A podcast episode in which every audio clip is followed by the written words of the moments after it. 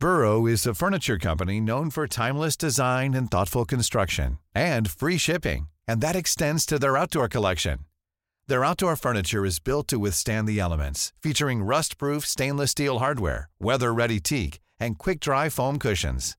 For Memorial Day, get 15% off your Burrow purchase at burrow.com slash ACAST and up to 25% off outdoor. That's up to 25% off outdoor furniture at burrow.com slash ACAST. This Mother's Day, celebrate the extraordinary women in your life with a heartfelt gift from Blue Nile. Whether it's for your mom, a mother figure, or yourself as a mom, find that perfect piece to express your love and appreciation. Explore Blue Nile's exquisite pearls and mesmerizing gemstones that she's sure to love. Enjoy fast shipping options like guaranteed free shipping and returns. Make this Mother's Day unforgettable with a piece from Blue Nile. Right now, get up to 50% off at BlueNile.com. That's BlueNile.com. Hey, Dave. Yeah, Randy. Since we founded Bombas, we've always said our socks, underwear, and t shirts are super soft. Any new ideas? Maybe sublimely soft. Or disgustingly cozy? Wait, what? I got it. Bombas. Absurdly comfortable essentials for yourself And for those facing homelessness. because one purchased equals one donated. Wow, did we just write an ad? Yes. Bombas. Big comfort for everyone. Go to bombas.com slash ACAST and use code ACAST for 20% off your first purchase. Hello and welcome to Clash of the Titles, the podcast that pits two movies with something in common in a fight to the death to see which one comes out victorious. On Monday's episode, we entered cyberspace with Jobe as our evil guide in The Lawnmower Man, which means today cyberspace enters the real world with the even more evil Sid 6.7, who's running amok as Denzel Washington tries to stop him in 1995's Virtuosity. In this high-tech crime prevention facility, one man has been recruited to play a simulated game. The objective, to hunt down the ultimate virtual reality killer, Sid 6.7. There's only one problem. The computer changed the program. So, which film will be permanently unplugged and which will cause a billion phones to ring around the world? We'll know by the end of this show, so let's get it on. It's Clash of the Titles. Release the Kraken! Hello, Clash Putters. Do you think it's important for a first baseman to be left handed? I'm Alex Zane. I'm Vicky Crumpton. I'm Chris Tilly. Right then, my choices this week Virtuosity and The Lawnman Man or The Lawnman Man versus Virtuosity to do it chronologically, I know. It's a little bugbear of yours, Chris, when I say the wrong film in the wrong order. Just get on with it, Alex. All right, fine. Just thought, just wanted to apologise in case I'd upset you, which I clearly have. by the- Yeah, yeah, the tone of your voice. More, more about time wasting. Right. Okay. Even, uh, why are we still going? well, I, was, I, I will stress that I was here on time for Monday's episode, so I'm sort of still in credit uh, where that's concerned. Thought I'd drag you into the argument, Yeah, I was gonna Victoria. this has got nothing to do with me, and I also was on time. Sort of. I really was. Why would you text us? Are we in at one till four? Blondie says yes, one till four, so oh I came in at one. Fuck you. Let's do it now. Fuck it. Let's do it right now. It's true. You said it's one till four, and so everyone. I thought it was 1.30, so I had to drop everything and What come early. So I thought the booking was one till four because on the. Do you really want to do this? The booking is one till four. You, you know what you're like. You can be very curt sometimes on a text message. I thought you were I pissed off because I said What have I 1.30. I thought it was 1.30 and you changed it. One thirty is the earliest I'm able to But arrive. he said that ages ago, and then you, You said one. You said one. You moved it half an hour. Right. So I why- dropped why would everything. you not just? But why would you not say it's 1.30 till four in your because message? I forgot. And so Oh, okay, brilliant. Moving on. Come on. You forgot, and then you remembered before, and then didn't tell anyone. We've got a hard out, remember, guys. Let's do this in the pub. All right, all right, all right. But Let's not. Let's uh, let's just call that enough. I think we've done it. Everyone, we're all friends. This is just a misunderstanding. Hi, Clash Butters. Hope you're well. We're just dandy in the studio today. Should we do a nice review? The heat isn't getting to us at all. Yeah, so it's my choice this week. I wanted to do them because I wanted to do them. And before we get started, it's time for our regular dip into the digital mailbag and a review from Chris Tilly, aka Angry Chris. Uh, this is from Will Glynn nine one nine, who says a genuine delight. Uh, Will says I've been an avid listener of the show for what feels like many many years now. Whilst I've gained and lost interest in other podcasts over that time, Clash the Titles has consistently been my staple go to listen, and for good reason. Each episode manages to lead somewhere really entertaining, uh, discussions that are almost always informative. that is fair. Had he heard this show already? that will be Monday and often hilarious. The hosts have fantastic chemistry, and I can't overstate how well they all complement each other. I, for one, love the quiz and all the hyper aggressive competitiveness that it causes. Hashtag Team Alex, mainly because of the Yorkshire connection and that we're both Warhammer fans, though I'm more fantasy than 40k. Five stars. I think I'd like to meet this listener. Will Glynn. Will Glynn. Thanks, Will. That's brilliant. We can talk, I mean, we can talk fantasy, but yeah, we can talk 40k as well. Next time we do a live show, Will, you have to come. Also, I just got a message from producer Blondine who says um, there is a Listener's Choice Award coming up, supported by ACAST. Uh, chosen by the listeners. And so I've got to ask you to vote for us, please. Um, and I've got to send you all to BritishPodcastAwards.com. That's BritishPodcastAwards.com. I haven't looked at it myself. I'm just reading out what I've been sent. Yeah. And it, that could be anything. You're undercutting it. if this is your first episode listening to us, not every episode starts with such aggressiveness in the room. I thought we were leaving it. We have left it. I was just. You get you, you get me annoyed now. No, I put a full, that's a full stop. That is a full stop. Hey, why don't we just crack on? So on Monday, Chris did the garden, which means today, Vicky is creating her symphony of screams with virtuosity. v, please take us on a journey. A virtual, sadistic, intelligent, dangerous amalgam of serial killers is made real because Randy lab assistants are idiots and is free to go on a copycatting killing spree where a spree is just one thing. Sid is then distracted by fame and resolves to become famous by licking a girl's cheek at a fight. Only one man can stop this man, and that man is Parker Barnes, who outsmarted one of the hundreds of men contained within Sid through the skill and cunning of shooting him in the face whilst not being dead. Just before we run out of plot, Parker is in prison for a crime he didn't commit, shooting Sid's hostage, which sexy something doctor lady Madison Carter does point out, but no one believes her because she's just a sexy something doctor lady. But then a guy has a look at the corpse and confirms that no, of course Parker didn't shoot a woman in cold blood because she was an innocent and not a TV presenter because he hates those. Anyway, Madison's got a daughter, which is great because she exists just to be kidnapped by Sid, who is then trashed by Parker and put back into VR and doesn't even notice, which is embarrassing for a genius. Then sexy something Doctor Lady isn't even allowed to save her own daughter, she has to get a man to do it. Then Parker takes the crystal he's earned from the physical challenge in the futuristic zone and lobs it off a building. Good, Crystal Maze reference. Thanks, yeah. Uh, when did you first see this film? I'll ask you, Alex. I, I've watched it once before, but only about 10 years or so ago. And I remember thinking, man, this is a movie I'd like to talk about on a podcast one day in the future. and lo, that day has arrived. Well, it's funny you should say that because guess when I saw it? this week. No. Oh, you Um, went to the cinema I with went Chris to the, in the happier pictures times. In happier times before all this shit got in the way. When we were becoming friends, I guess. Friday, the 19th of April, 2019. Oh, bless you. That you know. I didn't even have to look it up. I knew it.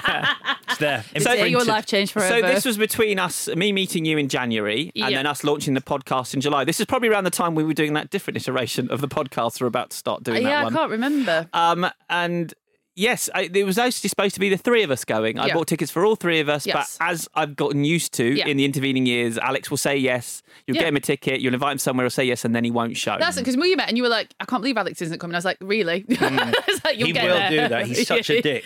You'll get there. And you know that part of that part of me. If he was here, I, I would be having a go at him. But it's it's good me today. So Oh, I don't think you're a dick for doing that. I've just accepted it. It's like just I said, who it, you it's are. not me. It was the other part of me, Oh, the other okay. Alex. Yeah, fair enough. I'm like Sid six point seven. Sure you are. There's loads of different me's in here. You just got a bad one that day. And actually, this was probably going to fit into the other podcast that we were doing as much as this one. But I knew we'd talk about this film at some time. Knew you guys hadn't seen it and thought it'll be fun for the three of us to go see it. And it was on at the BFI. It's a strange film to have screening at the BFI. Yeah. I think I I mean I loved it then. I loved it this week. It's just a, it's such a good snapshot of 1995 and what we thought about the internet, what we thought about tech in a way that is as entertaining, well, maybe even more entertaining than Lawnmower Man. Lawnmower Man is obviously groundbreaking, but this is like we're going to do a fun version of how evil Because it was a can be. crazy year, wasn't it? 1995 for movies like this was basically like Hollywood had just gone. Um, there Guess is this, there's this new thing, virtual reality, and we can't get left behind. Yeah. So any script that you've got about virtual reality, we are greenlighting it immediately. Yeah. The net, go. Yes. Johnny Mnemonic, go. Virtuosity, go. And then isn't what A Disclosure had been the year before. Yeah. I really want to do disclosure when we figure out what to do that with. I thought we had. No, I can't remember. But anyway, yeah, me too. The internet is a bunch of cabinets in that. Yes. Incredible. yeah, it's so good. But then that's why I know so much about floppy disks because of the net, because that floppy is so important. Not enough to win the quiz, but yeah, you do know that. but then again, that's why the crystal thing is daft in this film. But we didn't have the concept. You know, on on Independence Day, you know, you've got to stick a needle in a spaceship to move information, to move a virus, and in this, it's a crystal because we could not conceptualize the movement of information. Yeah, but also, I mean, he isn't. Once he comes into the real world, he is like I don't know some sort of cyborg Terminator esque thing. Mm. He's not at that point. I'm like, fuck it, it's a crystal because we don't have an equivalent now, do we? Of a of Russell Crowe. Of a sort of of making a virtual reality character like have a physical presence in the real world. No, we don't, do we? No. I mean, unless you go for all those weird Japanese child bots we talk about every week, it seems. You, talk, about, them. Yeah, that's hundred percent. That was stereo. we Jeez. rarely agree that quickly, but there you go. We just want to stop talking about them when they come up. I don't even know where they are. Okay, so anyway, let's do some background to this I, film, I, shall we? I would just say the first time I saw it was when it came out. Oh, is it? yeah, I cinema? watched it when it came out. Yeah, or it might have been on video, but I remember the excitement was about the actor. It was like there's a new guy in town. It- This is Australia's greatest ever actor already. Yeah. He's going to be there, De Niro, there, Pacino, there, Jimmy Caan, um, and this was launching him opposite one of the biggest movie stars in the world, and he was going toe to toe with Denzel, and it was such. There was such a fanfare around it that it was exciting to see the dude from Romper Stomper making his Hollywood debut, and Yeah. then of course it was roundly mocked by everyone. Yeah. Let's, let's wait a couple of years. LA Confidential. It's not far away, Russell. People will have forgotten by now. Um, and also, but with the connection section, the one we forgot because it's the one I didn't realise when I pitched these two films, they've got the same director. Oh yeah. Did you not mention that when I wasn't even in the room? I didn't mention it out of embarrassment. We were- It was like my first Hindsight's connection. twenty twenty. Yeah. We were I quite- can show you my notes. we were quite flustered by the lack of you, so but you went ahead anyway, so that's nice. we're, we're against the clock. We, we phoned you. we didn't think. Uh, We didn't want to start. Charlie suggested we start. Are you fucking kidding? we were so obsessed as to whether we could do it, we didn't stop and think if we should. Just one second. Is that true? Yeah, Charlie wanted to go. No. hey, Charlie. But he just we were too scared to message you, so he messaged you. How is it under that bus? Uh, do let us know. All right, I'm just going to try and be professional and forget that this has happened and talk about the film. Okay, ready? The background to the film, not the actual film. Sorry, I've undercut myself. All right, so anyway, so after Lawnmower Man.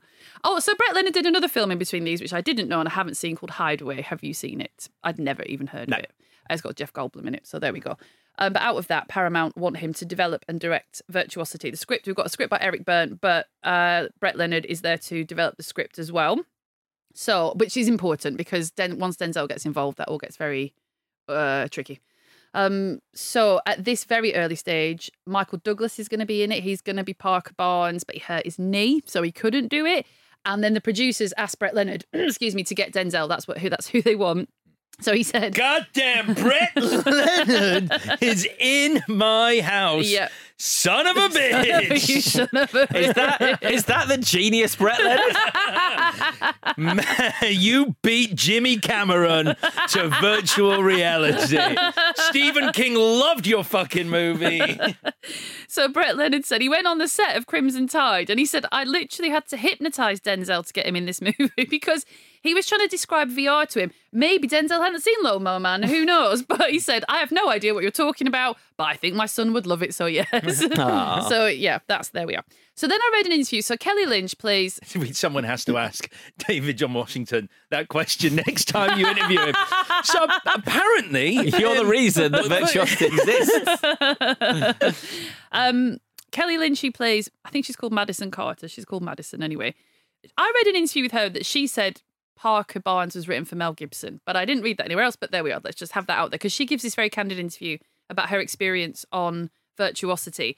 So when her character and the Parker Barnes character were initially written, there, there was meant to be a romantic relationship between the two of them. which I don't understand because I, I I saw that as well, and you're like, but his his whole thing is that like he's mourning the death of his wife and child, Yeah, and there's true. still that's still very much his identity is uh, totally. In terms of, I want revenge. I miss my wife and child. I'm s- angry about this. He flashes back Yeah. to what happened when he tried to rescue them. So it just seems unlikely that with that going on, he's simultaneously going to be like, Hey. Yeah, it's true. But then they, you know, the wife and child are kind of fridged. Like the flashbacks are only about their death. I don't remember a flashback where you see them being a happy family unit. So to me, I was like, you have trauma over the way that they died because you feel culpable. I'm not getting the sense that you miss them, you, as in you're not ready for another romantic relationship. I, I think also in that version she had something to do.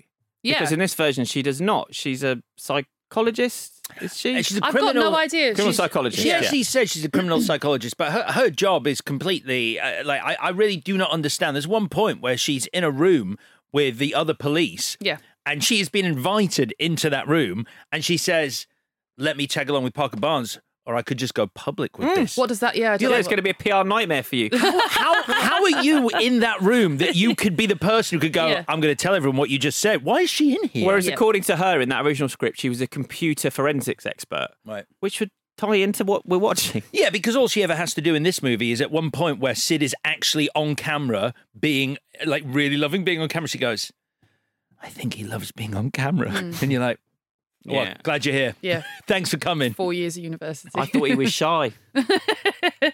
Uh, so for Sid, the baddie, Brett Leonard meets uh, Robert Downey Jr., but in Brett Leonard's words, he was not in good shape.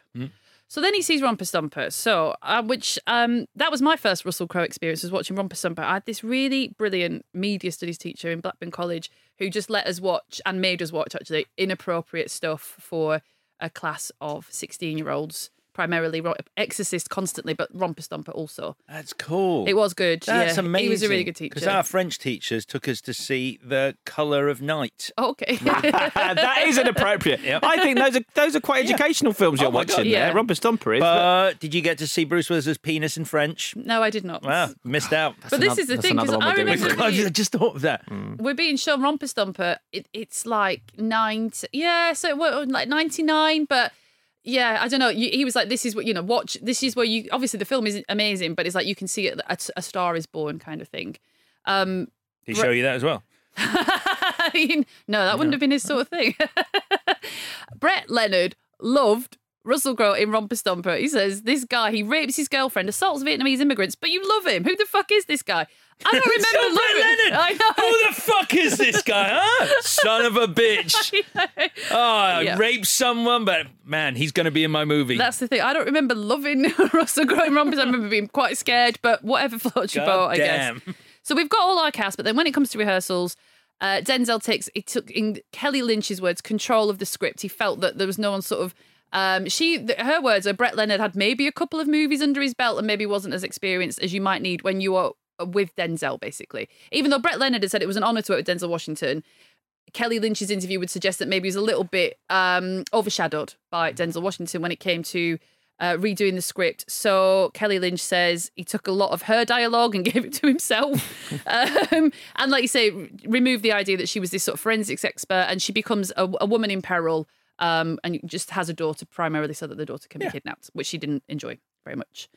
Um, but yeah, so then on a budget of 30 million, it only makes 37. So that's kind of the end of like the big Hollywood movie uh, track for Brett Leonard, although he's done a lot of like fun IMAX stuff. And he did a film called Feed, which is about force feeding people to death, which I haven't seen. Uh, looks quite cheap, whatever. And he's now the co founder of a company called Virtual Psychedelics, which, in their words, according to LinkedIn, optimizes the use of virtual experience with a capital X, which is cool. Mm, that is cool. I It's now I don't know what it does. Doesn't matter. Sold. Take my money, Brett. I know. Goddamn guy invented Yeah. VR. in concert with psychedelic therapy to heal the human spirit, which I think is lights and drugs. But fine, I think that I believe that works. Best way to take drugs. Surrounded by glowing lights. Yeah, and just talking about your mm, feelings. Yeah, get yourself in one of those immersive tubes as well. You know, ones where you float in water in I've pitch heard- black, I've and then they the- they project lights onto the roof of the the, the see. coffin. that That's what I mean. I, I've heard it's fantastic. I'm terrified because just my I don't Because think of the could re- Simpsons episode where Homer ends up at sea because he gets trapped in one and it falls down a cliff. No, but but sort of, yeah. Yeah, Yeah, it's in that paradigm certainly. Um, okay, so Would you not do it then? I don't think I could. I, if, if I don't know, I would be so. I find it really hard to relax because I'd be so scared of getting stuck in there. But I, if I, I, did- it's one of those things. I bet when I did it and I got over that fear, I bet I loved it. But I would find it hard to do first time. It's I tell you what, it's it's about trusting other people, not Yeah, to not to, to fuck s- off. some psychopath to go. I'm going to lock her in there. yeah, that's the thing. I'm, I'm more than happy to go to a disco and take some drugs and talk about my feelings. Yeah, okay. I don't need to be in water. I guess you could do the coffin thing, the coffin, the water coffin. If In you the know. toilets? I mean, it would be a shit day out for Chris or I to just stand there and make sure no one locks you in. Oh, that's We'd true. be doing the lock-in. That's what I mean. So that now we can't do that. So if you've got me that as a Groupon for my birthday, I don't want it. Yeah, it was, a, it was a voucher, but it's the same thing. I mean. Voucher. All right, that's enough of that. Just looking for sponsors. Carry on. Shall we talk about the film? Yeah, I just have one credit I noticed. I always like to check the credits just in case. Um, do you know who provides special voice effects in this film, Alex? Frank Welker. Welker. Yeah. Point for me. Point for me. So now we're drawn. Okay, it's a draw. Have to say the word quiz. That's the safe word. Our safe word is quiz. That's the real quiz. That's the real No, quiz. it's not the real quiz. It's not That's the real quiz. How is that the real quiz? Perfect use. Thanks, Chris. All right, all right. Quiz. What song does this movie open with? I don't. Wait, Peter Gabriel's Party Man. That's so close. It's Black Grape, a big day in the north. So no. Quiz. That was the quiz. That was the real quiz. That was the real quiz. I get a point. I win. Look how upset you are. Look how. Imagine if we'd started without you. Imagine how fucked off you'd be. I'd be fine with it. You The- fucking wouldn't. I would have wanted you to start without me if I was that late. yeah, exactly. That's why. That's another reason we started. Charlie told us to, and Chris was like, "I'd want you Charlie to start." didn't tell us to. Charlie didn't tell us to. Charlie didn't tell us to. Anyway, what a weird song to start this movie with. It's really, it's a brilliant. We all know it, but I wondered, did it play brilliantly in the US? Like, I don't I get don't know, it. but a big day in the north. Welcome Yeah. to virtuosity. what the fuck? what, is, what is? But also because it's such There's a, north, big, day, north, in the like north, you know, and sci-fi action go. I suppose maybe he'd just been to a Brett had just been to a rave and on the fringes of Manchester at the time. I was like, that song is wicked. It's going in my film. Speaking of music, have you seen the video for The Photograph Kills by 30 Odd Foot of Grunts? I have not. Oh, Uh, That's Crowe's band, Russell isn't? Crowe's band. He shot the video on the set of this film, just between in Did between. he? So you can see like when there's a there's scene on, on, a, on a sort of highway and there's fire all around, and he's clearly just said to them, "Quickly get me!" And he's sort of walking around all moody, singing the song. Amazing. It is embarrassing. I will be posting it to our Twitter. I love Russell Crowe. just Do you love Russell Crowe in this? I do. Oh. oh, a lot. Oh, a lot, a lot. interesting. Yeah, Interesting. Why not? He's bad. He's not. He is. He is taking his shot, and I respect it. I do. but he's taken it badly. I think as well, you know, you've got LA Confidential in your head all the time, which Yeah. isn't fair when, if you're watching this when it first came out. I can't imagine what you must have thought of it, Chris, if you're seeing Uh, it. yeah, I thought. I mean, he'd also done The Quick and the Dead this year, Yeah. Right. and he's very good in that. It's a it's a really great film. One another film that we've got to do at some point. But yeah, I, I um my feeling when I watched this in uh 1995 was that um the film was terrible and he was terrible. Right. We'll get to whether I've changed my mind. It's later. just it's the it's the Tommy Lee Jones in Batman Forever School of Villainy where you just basically laugh manically Yeah. a lot and then grin that insane grin and that's enough. And you're right, he has taken his shot and he's look gone. This is a big role opposite Denzel, but it's too much. He's too he's acting too much. He's Yeah. like, I'm gonna bring everything. Don't don't bring everything. Just bring something good. It is tricky because he's supposed to be an amalgam of different personalities, but he's got very much his own personality. Oh, yeah. So it, that it, it, that's false from the start. Yeah. And he does have that little tickly laugh thing that makes him, but it's so annoying. There is the minute, and it is literally about a minute into this film. I went, "Well, this is going to be bad," and it's when he licks the fly off his cheek with his elongated tongue, or the bit of food. Sorry, he's got a bit of cake or something on his cheek, he goes, and his face, and you're like, "Well, this is already going to." I don't foresee a way back for you for the next ninety minutes. What about when he becomes John Travolta? So Yeah, exactly. The bit where he becomes John Travolta. so good. Okay. Are we going to talk about the film now? Yeah, yeah, yeah. Yeah. well, I mean, we have started, but Uh, let's let's start from the beginning. Let's just rewind one second.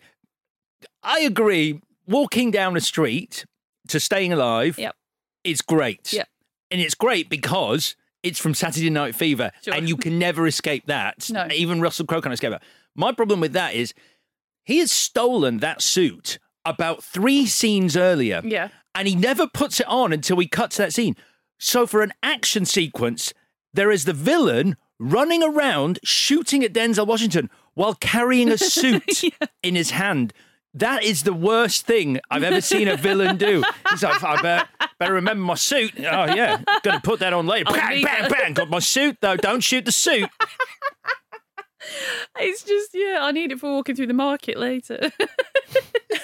So- oh dear. Okay, are you ready? Yes. All right. So we will meet Parker Barnes and his buddy Donovan. So this is it's didn't work for me the first time I saw it when I was with Chris Tilly at the BFI because you don't know it, and there are so many script problems and editing problems and directing problems with the film like this, which is it's cool if you know it, but Donovan says, I can't believe how different we look. And then you're like, oh, okay, you think nothing of it because you're just like, oh, Denzel says, oh, it's the uniforms or whatever. Hmm. Then you get that little reverse where it's like, oh, they're prisoners. So it's like, it's more rewarding second time round when you can, when you're sort of watching out for the clues like that. Sure.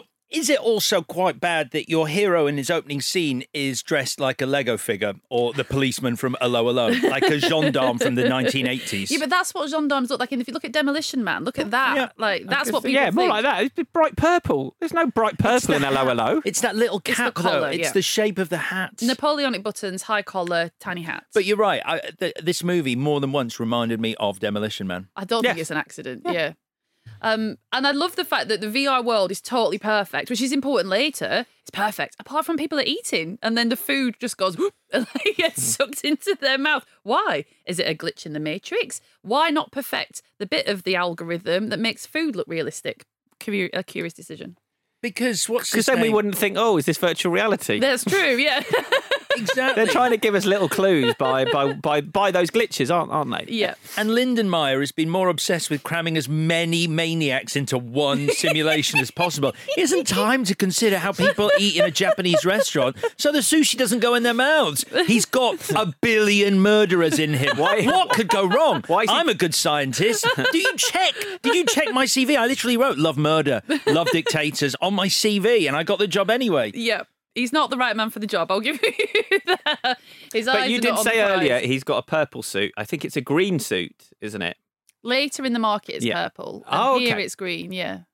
Is that right? Yeah. Yeah. Yeah, and there's purple leather on Denzel here. Yes. I love the colours in this film. Yeah. Yeah, I like uh, I like his weird glowing sort of an aquamarine. Would you call it when he's rebuilding himself? Oh, the glass thing. Yeah. Hmm. It is an aquamarine and it is a lovely colour. Hmm.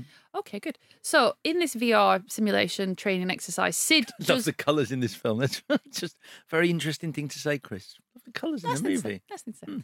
So Sid beats them, and then we're back to reality. And then this is like you're going to meet Denzel properly, and he is this tortured soul. Some brilliant dialogue in this from uh, your hard ass uh, William Forsythe as Cochran. Ugh, Pull yourself together. You're going to pull yourself down. no one says that. No one says it, and you're already in prison. Yeah. So, wh- where is down? Yeah, yeah, yeah, yeah, yeah, yeah. And, and, and, and also, never prefix something like that, which is a dick thing to say to anyone after their kid and wife are dead. Yeah. Advice as a friend. Well, yeah, you're already a cunt. Uh, if I ever said to you, Chris, advice as a friend, pull yourself together or you're going to pull yourself down. Dr- maybe drag yourself down, but just because you've said the word pull once, don't say it again in the same sentence. You can't pull down, No, can you? exactly. I don't think you can. But it's brilliant. Whatever. Who cares? I'm like, God damn right. Watch out, Denzel. Because also, Advice from a friend. um, then we get so Denzel's got to go back to prison, and for some reason today he's now got to fight a Nazi in a death match. If you don't know what this film is about, because the poster is like the reality needs a new, pro- justice needs a new program, whatever. You're watching a film where it's like, oh no, Denzel Washington is probably in prison and for a crime he didn't commit because you're not sure, and now he's got to face a racist. My God, what what is this film about? Is it about virtual reality? It's so funny that so many of the articles I read misunderstand why Denzel Washington is in prison. Like a lot of the articles say he's in prison for killing Matthew Grimes, Yeah. and you're like, because people. It's a str- it happens so quickly, and it's a struggle to believe that he is he guns down a news crew. Yes. and he doesn't turn fast enough and think there is enough time when he spins round that he you do go. I think you saw they were a news crew. Yeah, he liked it. Yeah. Uh, but it's never picked up. And it's such an interesting character development that he did great. do it on purpose. And it wasn't cold blood because everything was happening very quickly, hot blood, whatever. But he does murder innocent people. yes, That's what he's in prison for. which is fascinating as as your hero. Yeah. it's a fascinating thing. I think maybe they were scared of it, so they just leave it there, kind of thing. You don't find out until about like an hour and a half in, practically. Anyway, um, so we've got a mad scientist, like you say, Lindenmeyer, who is talking to Sid. Sid is in VR. Sid straight up tells him, I quite fancy killing for real. I will Hmm. not be shut down. I'm can, God. can we turn this off? Can we turn this thing off, please? Like, I'm just going to switch it off. Um, it makes Sid all seem clever, which he turns out he's not as well, which is a bit of a problem. Because to say to your creator, I will not be turned off, makes you seem like an all sort of powerful genius. Yep. So the li- I, I don't mind the trick later, but it, it uh, you know he's clearly not a genius. So I, I'm a bit confused by Lindenmeyer. I don't know. I, I don't understand. Has he built Sid to be evil? Like, is- is Lindenmeyer insane? Because he helps him escape. Uh, no doubt about that. I don't think and then he's he built him to be evil. I just think he's fallen in love with his creation. Right. And then he's fallen under his cult, his spell. Because I guess if you've got all these psychopaths, but people like, is Hitler one of them? I got very confused. Let's talk about this. It's Mm. jumping ahead ever so slightly, but you've started that, so that's fine. I won't get in trouble. When we went to see it at the cinema, the scene where Madison and Parker are flicking through the computer to see all the different personalities that are within Sid, John Wayne Gacy, uh, Charles Manson, all the I rest think of it. Dennis Nilsen's in there. Dennis Nilsen, Stalin. We saw Stalin and Hitler, and they're not in this version that I saw on Amazon in the week. Stalin and Hitler were 100% in the mix. Okay. And then I watched an interview with Russell Crowe who also mentions Hitler. So I'm not making it up. But it, I didn't see it on the screen because I was looking forward to seeing it in a weird way because it's such a big swing, isn't it? Like there's a bit of Hitler in you. Um, but, it but, wasn't for- there. but, for- but obviously, um, Hitler was very persuasive, and Manson's a big part of this. And I just feel like it's almost like he's a cult leader, and he's completely indoctrinated Lindenmeyer now. But what, I think it's just a weird thing. If if you know that you've created something, so it's all your work. So you're looking at something, a program basically that you created, that you put all these other personalities into. I don't know if that you could ever sort of escape the idea that you are just my creation, like Yeah. and, and become indoctrinated by something that you built. It's mm-hmm. like if my, you know, eh, eh, Child? what are you going to say? Well, you can't understand how that could happen. yeah, It's because he's got the personality of Charles Manson, Adolf Hitler, and all these people who did indoctrinate a lot of people to do terrible things. But no one built, no one, no one built them. So their followers weren't. If one of their followers had gone, but I created you, mm. and then I've become indoctrinated by you. I just think it's quite a weird thing for a, a, I'm, I suppose a genius, the only guy on the planet who is doing this. And also, uh, at what point is it a necessity? I don't think the film ever tells us why he's built a mass murdering computer program. I believe it's a training exercise. It's to make the cops as effective as they can be in hunting down killers because you've got the ultimate killer, but within the safety of VR. again, I think if you have got a good business proposition, it's Sheila 3.2 Oh, give or, or whatever. we, I- this is like everything. It's like we were talking about with Betamax and VHS. You know, Yeah. the porn industry is going to be the industry Yes. that props up your technology. Yes. yeah, well, so this, if is, Lyndon this is Meyer- effectively the military, and um, you're talking about the porn industry. The- This is what's happened. I'm talking about Lindenmeyer not being a good businessman. True, but he's crazy, so he hasn't got time. He built sex chess. Yeah. Sexy chess, yeah. he must. He must. He, I don't think he built Sheila 3.2 as a an exercise in just you know. He must have known that's she is the money bot, right? Crow is not. She is. That's where his millions lie. He can build a billion crows. Uh, we will talk more about Sheila after a short break. Burrow's furniture is built for the way you live. From ensuring easy assembly and disassembly to honoring highly requested new colors for their award-winning seating, they always have their customers in mind. Their modular seating is made out of durable materials to last and grow with you. And with Burrow, you always get fast, free shipping.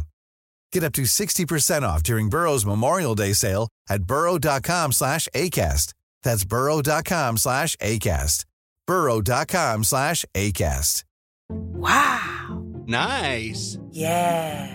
What you're hearing are the sounds of people everywhere putting on Bombas socks, underwear, and t-shirts made from absurdly soft materials that feel like plush clouds. Yeah, that plush. And the best part? For every item you purchase, Bombas donates another to someone facing homelessness. Bombas. Big comfort for everyone. Go to bombas.com slash ACAST and use code ACAST for 20% off your first purchase. That's bombas.com slash ACAST. Code ACAST. When you make decisions for your company, you look for the no brainers. If you have a lot of mailing to do, stamps.com is the ultimate no brainer. Use the stamps.com mobile app to mail everything you need to keep your business running with up to 89% off USPS and UPS. Make the same no-brainer decision as over 1 million other businesses with stamps.com. Use code program for a special offer. That's stamps.com, code program. So, because technology s- still is and always was about sex, some doofus man is like, oh, okay, then I will allow you to use my glass snake technology. I mean, eh, bless There's a lot going on in Ble- this ble- ble- building. bless Yeah. He's in a public space. Granted, he, he doesn't know that Lindenmeyer is coming up behind him, but he is having a cheeky pocket wank. he is as well. he's- oh my god! I've just I blocked it out, but he just puts his hand in his pocket. He, he's more than just put his hand in his pocket. He's massaging the area. His he- snake. His glass snake. Yeah, he's cut a hole in that pocket and he's having a ball. having a what? having a ball. He's And having a maybe- having a what? A length. having a ball. A ball? Yeah. Oh, a, bo- a bollock. oh right. I- It works. T- it works two ways. Oh. Double meaning. He's having a great time. Oh, he's having a great time. Oh, I'm so sorry. Sorry. I thought you meant ball, B A W L, like crying. I guess I don't know. when has that been an expression? That's why I made that face. I don't, I've never heard it before. You've never heard the expression he's having a ball. well, yeah, B A L L. I can't spell everything out when I say it on the show. Maybe you should.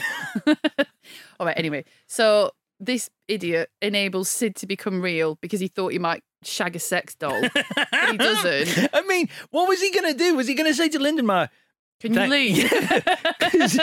it's like, I think, I don't know, maybe it's a shame that I have, but I certainly.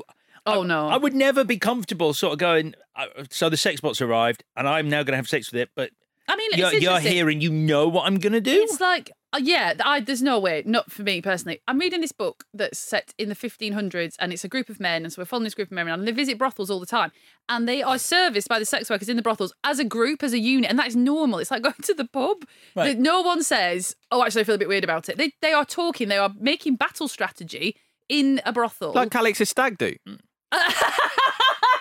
So it was, hang on, but rewind. whoa, it was whoa. it was 1500s themed, so Yeah. it was of the time. And Mark didn't join in in that bit. No. So don't worry about that. No, it was everyone else. He Let me just filmed run it how I with a feel about- yeah. 1500s camera. I think he should, I mean, he- good for him. You know, maybe he should have joined in. I don't no, know. he was scared. So it's, it's the bottom line of what you're saying. Things were better in the 1500s. Not better. I'm just saying that maybe we've got a, a weird sort of pocket of time where we, we would feel a little bit embarrassed, but people haven't always felt I mean, embarrassed. shame. We shouldn't have any shame about that. You've just No. established that he had a cheeky wank in front of But he didn't people. know some. He, he thought he was alone. I Right, think. okay. Yeah. Anyway, I mean, I wasn't expecting there to be an alien egg. In why would an the room. android need to come out of an egg?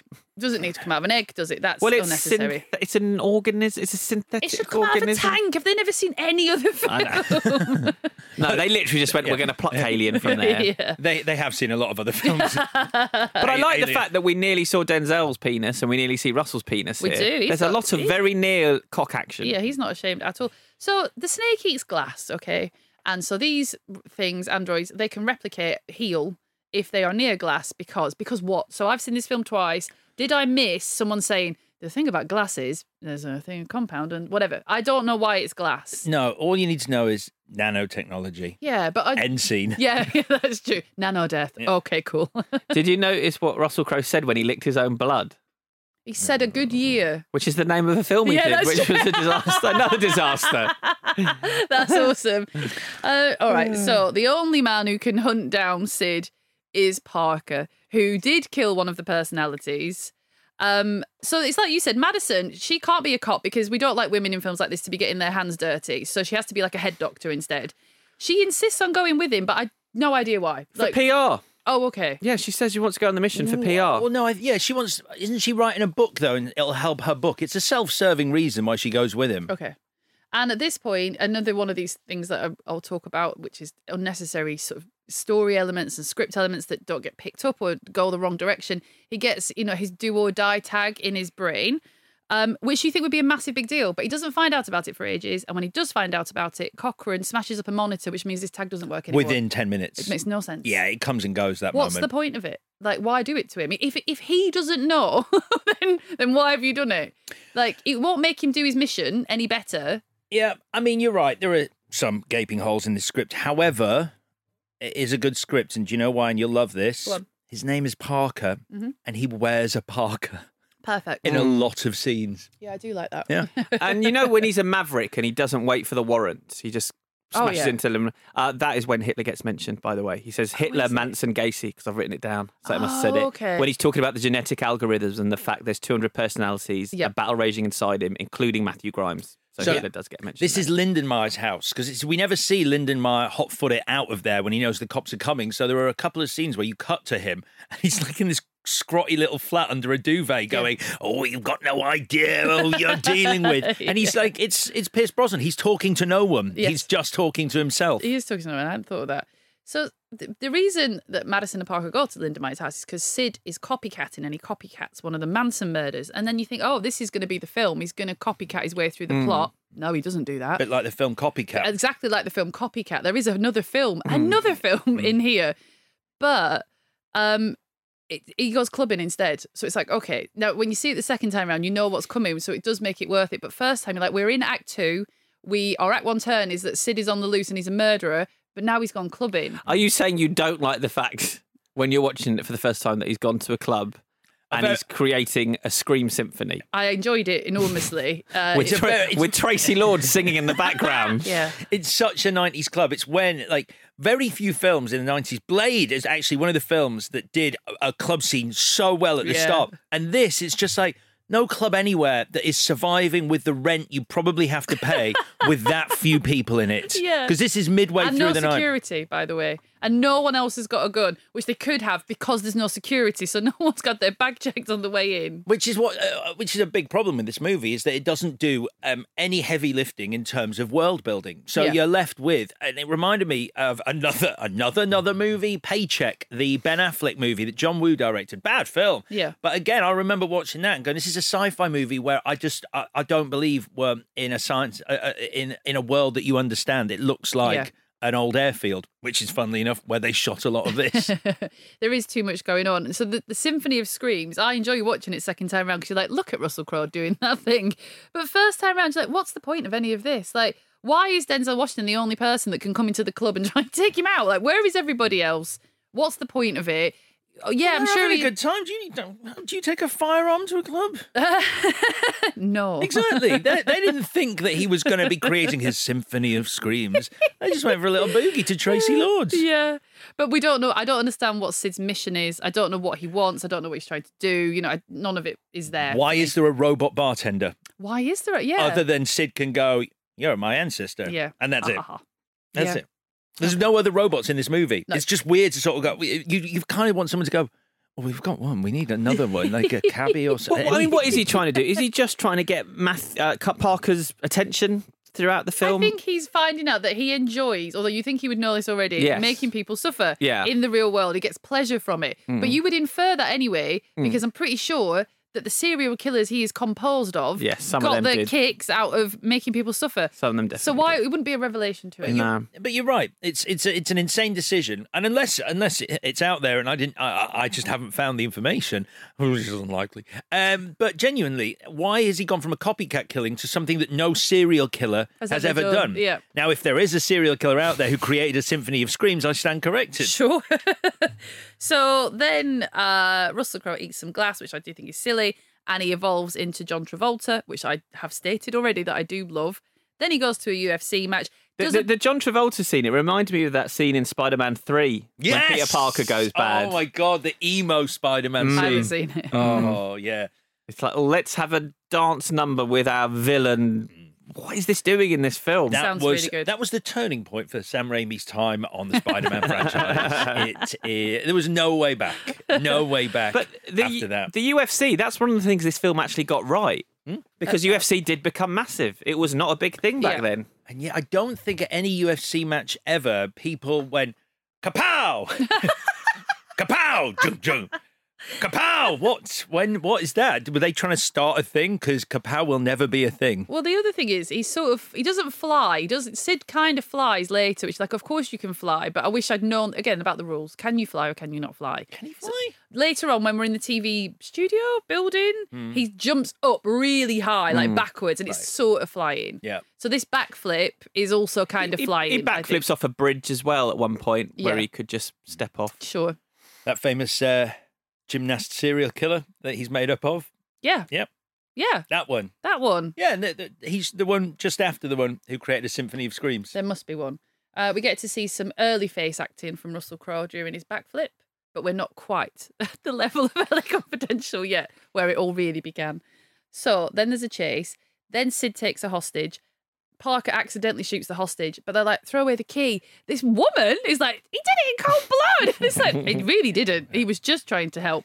Um, and I do find it annoying that head doctor, psychologist, psychiatrist, she's like, I, I looked at the corpse, which really shouldn't be allowed to do, and the wound, it, there was a, it was exit through the chest. So there's no way. And everyone was like, shut up, lady. it's a bit uncomfortable, and this was a thing at the time that violence has no consequences in this film. Like she, no one cares that this innocent woman's died. Everyone's just trying to figure out who was responsible for it. And I do think there's a there is a nasty thing running through this film Yeah. of of taking pleasure in killing innocent people. killing innocent women.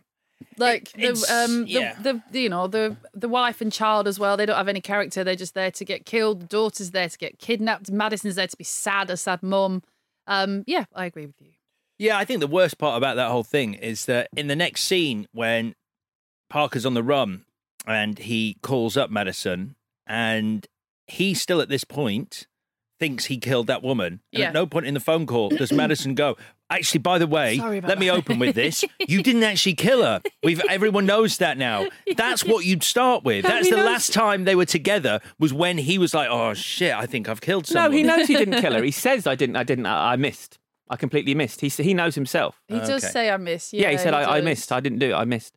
So there's this in lots of other films. This is fun where the villain and the good guy meet each other. We've already had a scene where they try and draw equivalents between them, where Russell Crowe is saying to Denzel Washington, "You and me, this not that this dialogue, we're the same," which is always fun. Uh, you know, it's a very thin line and all the rest of it. And we had the opening scene where they came face to face, and you don't realise at the time why Sid doesn't kill him, but it's because he wants him alive so he can taunt him and do what he did before. Yes. So then we've got he sets him free, and it's you know it writes itself kind of thing. It's like he can he only responds if he's got you know if, if the chase is on kind of thing. If the game is afoot, sort of business, uh, which is fine. But for a serial killer amalgam. This is so. I'll come back to this, but he should just be. Is he called Matthew Grimes? The person that Mm. he should just be him. If you're all these millions of serial killers, Yeah. you don't really give a shit about the one serial killer who's the person that killed you. You're connecting with Parker Barnes. You just wouldn't care. He's not enough of a f- of a foe. I don't think you'd want to crack on. Hmm. I agree. I agree that the, the fact that it's 200 serial killers inside him just confuses the audience and confuses the plot. So Matthew Grimes as well does look grimy, he does actually. Yeah, uh, yeah, all sweaty yeah. in his little Too basement. hot. Too many clothes on for Yeah. for basement leather living. a leather coat. Yeah, and a, has he got face hair? Can't remember. Anyway, um, so then we've got a TV debate about immigration. D- don't know what this is. don't know why this is here. And- Timely. it's timely. Apparently, that is a fucking ratings puller, which I'm not sure it would be, but people are going mad for that. So Sid wants to hijack it so he can be mega famous, but Parker ruins his fun. Uh, Sid can fly now a bit, fine. Then we get a fight on the rooftop. This is all very standard business. Sid falls through a ton of glass. But before you can say last one at the buffet is a loser, am I right? Parker rips the crystal from his skull, and we've got nano death, and so he should be dead. It's insane that he lands on glass, Yeah. and we He are does it told, and, instantly. and Parker knows that he rebuilds himself using glass, and at no point does he think he's probably going to rebuild himself with all of the glass that he is around right now. I was kind of expecting him to become a glass monster here. Yeah, Yeah. He's in more glass than he's ever been in for the entire film. That's that's we it. know that he uses glass. That's your end of movie boss is is glass monster. Yeah, I mean the thing is, when I first saw the film, and again, he lands on glass, and you go, "Uh oh, Mm. this is the best possible outcome for him." Oh, he's died. He, it's So like glass isn't good. what have we just spent 90 minutes this day? He's eating the stuff. He's got the most glass he's ever had. yeah, and it's useless to him because he rebuilds very slowly, so it gives Parker enough time to get the crystal done. But then everyone's like, "Oh, the little girl," or whatever. So then we Kaylee, Kaley Cuoco. Yeah, Kaley Cuoco. Oh, uh, the flight attendant. Yeah. Yeah. So, so it's a satisfying. It's ultimately satisfying this next sequence, but obviously initially it's very confusing. So Parker uh, is thrown off a building, but then comes back to life, and then we realise that we're in VR. And so Lindenmeyer's there, and he's like, Sid doesn't realise he thinks he's in the real world, and you're like, oh, that is so annoying. Mm. like he's meant to be a genius and he's meant to be able to outsmart people and particularly you. So how has he been tricked so easily? It's a fun reveal, but it undermines the whole character. So it's a bit of a shame, I think. You just think he's an idiot then? Yeah, you'd be able to sense it in some way. I imagine if you're a computer program, you'd be able to go. You watch people "Uh, eat noodles, and if they yeah, flick, they miss. yeah, into their mouth. Oh, you're they did- joking, mate. I'm back in VR. Look, she can't get that sushi anywhere near her mouth. that video of him on the screen, though, they've nicked the Dennis Nedry ah ah ah ah ah ah. oh yeah, naughty. It's naughty. That belongs to Dennis. That's true. I love the bit where I think the gyroscope and the whatever the head things in this. I still I do think they look pretty silly. But where you realise you've been you've been watching VR and you see Denzel Washington and Kelly Lynch running like toys, like the, It- the it- they look ridiculous. So stupid. Yeah. See, I, I I agree with that. I think that's stupider. But I think you're getting further away from the gyroscope. And as I said on Yeah. Monday, a gyroscope looks cool because it's a big piece of tech. Yes. Them just air jogging, that's more like what real VR is. And so I think gyroscopes are the way forward. Sure, apart from the vomiting. I, I should say I'm opening a gyroscope business. um, uh, just, just for clarity. Um, So anyway, so then Cochran dies, and then we're all out of VR. Um, and then we want to go and get Karen, but there's a booby trap. So who's good with booby traps? Parker. No, he's not though, is he? He's already set one off. So Mm. maybe get your own daughter out of there. and she doesn't have a metal arm, though. He needs Well, the fucking metal arm. So yes. So what is this? The whole reason for the metal arm? Because they establish the metal arm, Yep. and then they do nothing with it Yeah. until the end, where he pulls a wire out of the metal But he arm. could just use a screwdriver. Was that what the metal arm was there for? I just can't believe he's got a metal arm and you don't even use it till the last five minutes. And the way that you use it makes no sense. It doesn't okay, have. It I thought function. I'd completely missed something. No, it's it's It such has- a bizarre choice. It should obviously allow him to get into our building at some point, or it should Yeah. allow him to evade detection, or, or be way, or able to fight Sid. Like the one thing is, this mechanical arm gives him a chance against Sid, but Yeah. it's And it's like they, they want to have this whole thing of the suspense of like he's going to put the screwdriver bit, the wire bit, into one of three blobs. Which is it? And you're like, I don't fucking know, so, Yeah. so I don't oh, care. yeah, yeah. It doesn't set anything up to pay off in this scene. Yeah. So then uh, it works, but you don't care. So he gets to be a hero. He's absolved of his crime. I think. I think the film is telling you he's absolved of his crime because he's absolved of his guilt. Because they tie his crime to his guilt. I think. Okay. Do you know what I mean? I think so. So because he, I, what are you saying, though? Are you saying he shouldn't actually? I mean, he killed a news crew in cold blood. yeah, no, hot but they blood. promised him the pardon, didn't they? Isn't he just getting the pardon that he was promised? But I think as well, I think Denzel Washington is showing you a little girl's life was at stake and I didn't fuck it up. So therefore I am now good. I get my pardon, but I deserve my pardon because I honestly thought he was going to kill. I, I thought he was going to sacrifice himself here. It seemed like Oh, this yeah. character was written like with like this massive amount of tragedy in his life, Yeah. and he missed his wife and daughter so much that what he was going to do, he was going to take Kaley Cuoco's place on the pressure Yeah, plate. that's what I thought. And then as well. he was going to pass her up to Madison, Say, "This and is then what he I was want," he was going to explode. I'm going would to be join my family. It would be like, well, you know, he could never ever really be absolved of gunning down people in cold blood, and so therefore the only way is him dying. Yeah. and doesn't do it. That's my change. That's re- that's very good. And so he's then he throws Sid off the roof.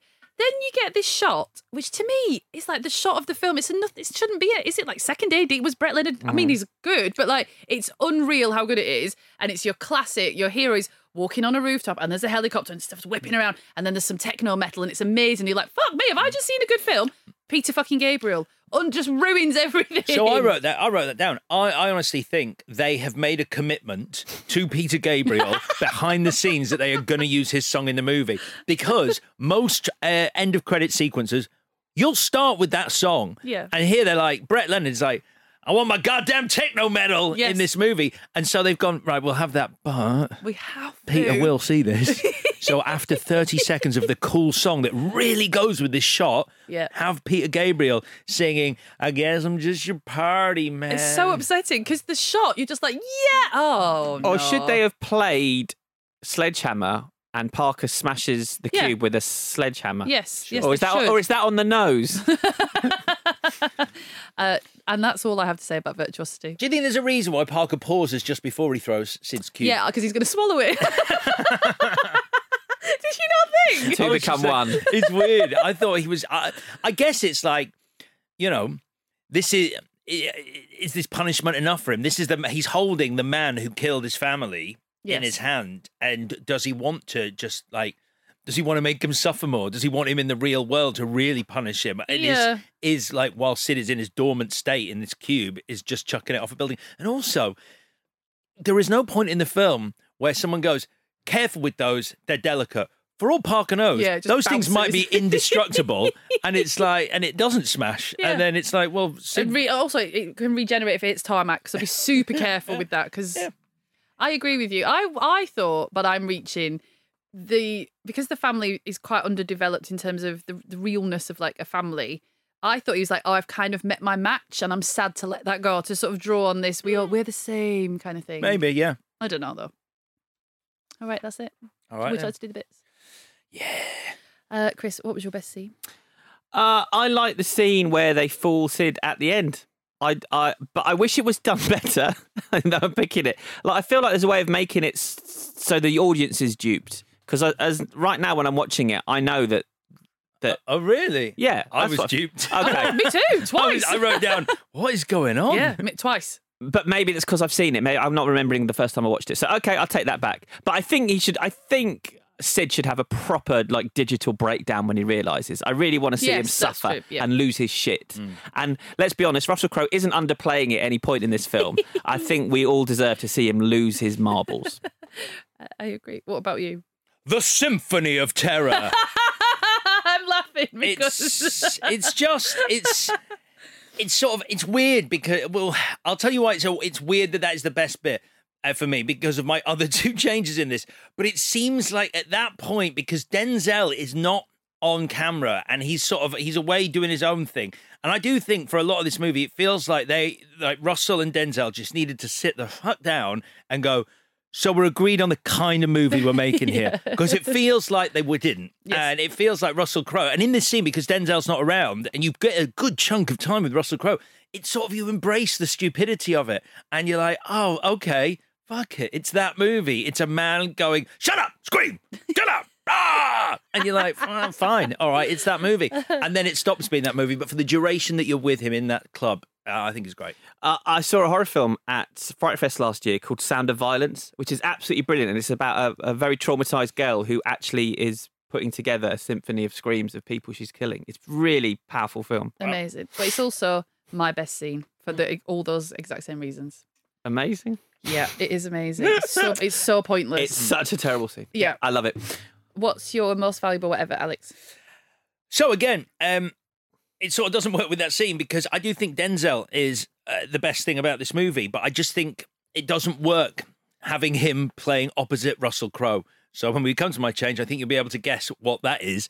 But right now, I just think Denzel, you know, he plays these characters so well. These tortured cops, tortured detectives, tortured bodyguards. You know, it's not a million miles away from one of his greatest ever performances, Man on Fire. And I, I, I like that. I mean, sure, he, you know, you fridge his kid and wife, begin to give him all of that. But then it's Denzel. Oh, that happens all the time. It's, fine. Denzel, and he knows what he's doing with He that. doesn't even need that, to be honest. so Uh, yeah, he adds he adds a bit of class to the proceedings. What about you?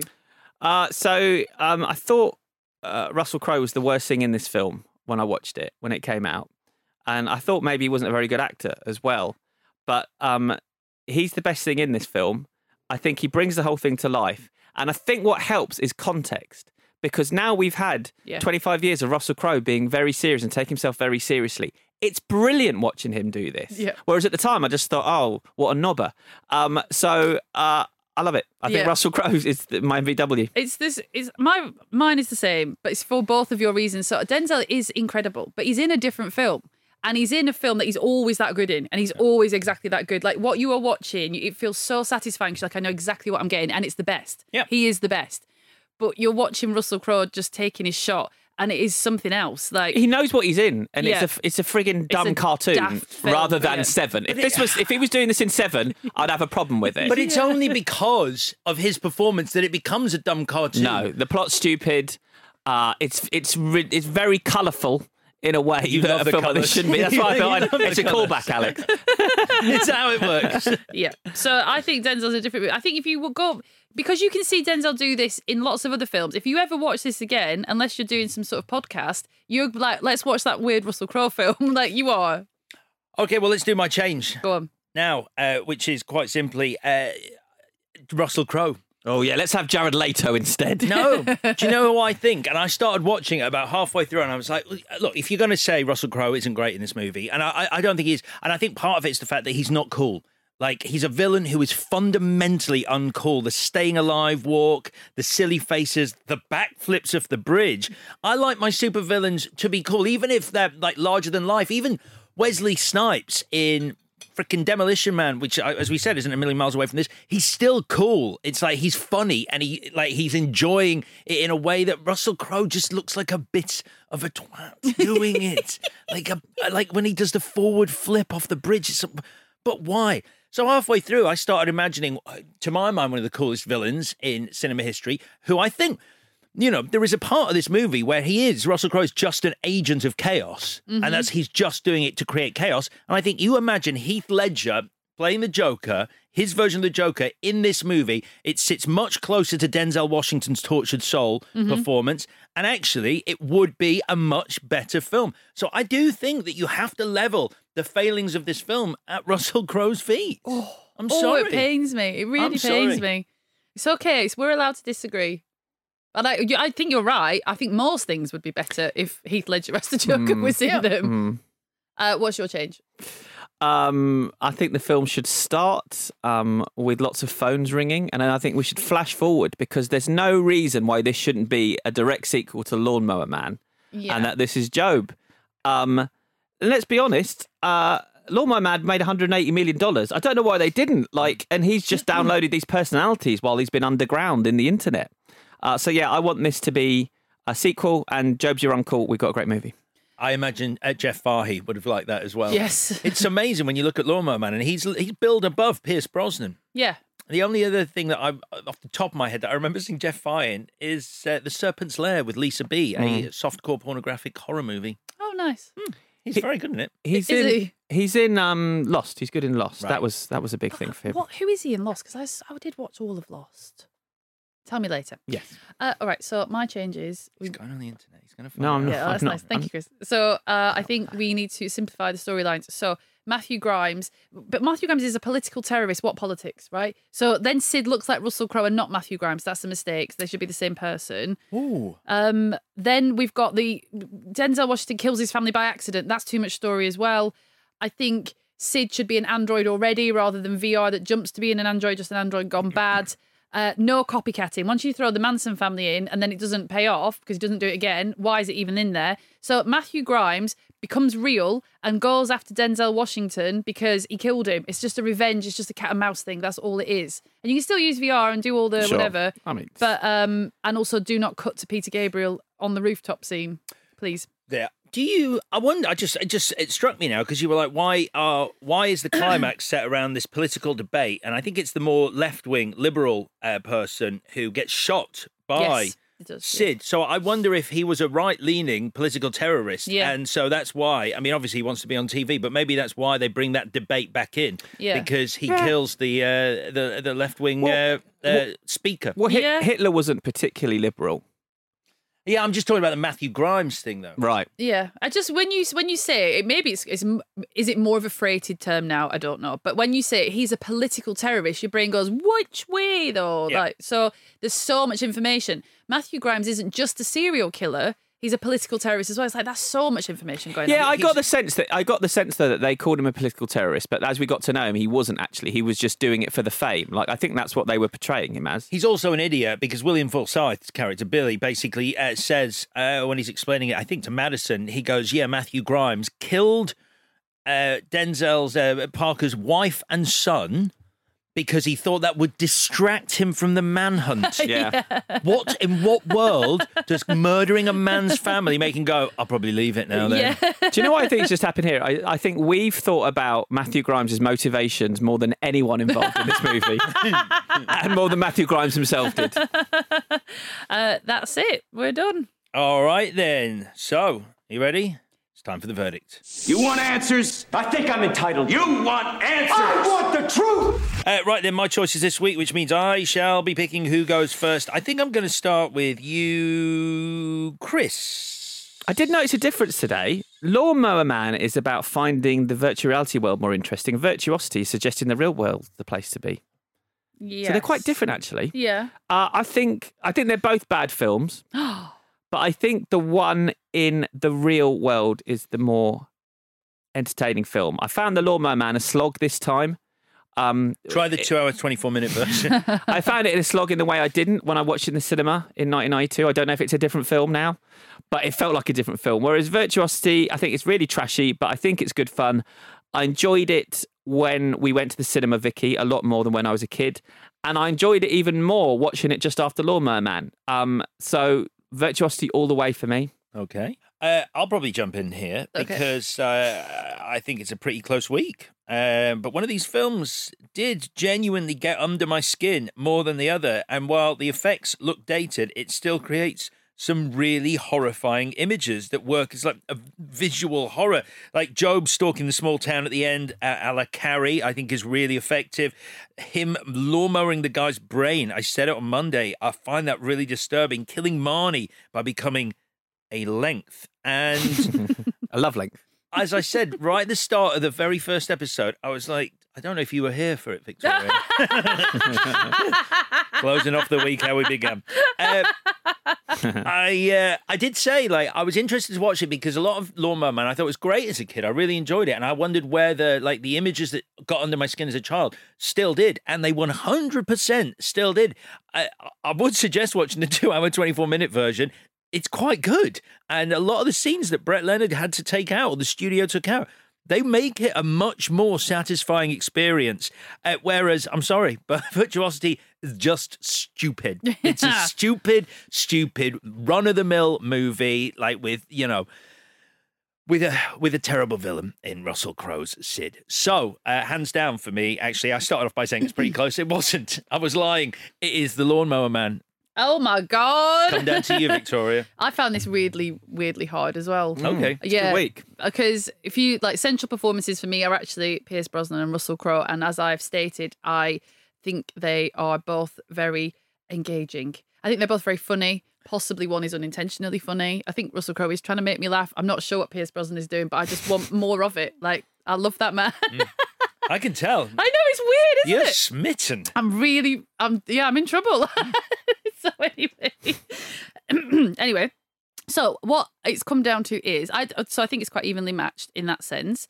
So what I think it's one of these films is struggling with some very odd script choices and one of them is delivering on its intended vision even if you don't enjoy that intended vision. One of them is what it wanted to be and set out to be. I think with virtuosity which i do i actually love virtuosity and i think it's silly fun hmm.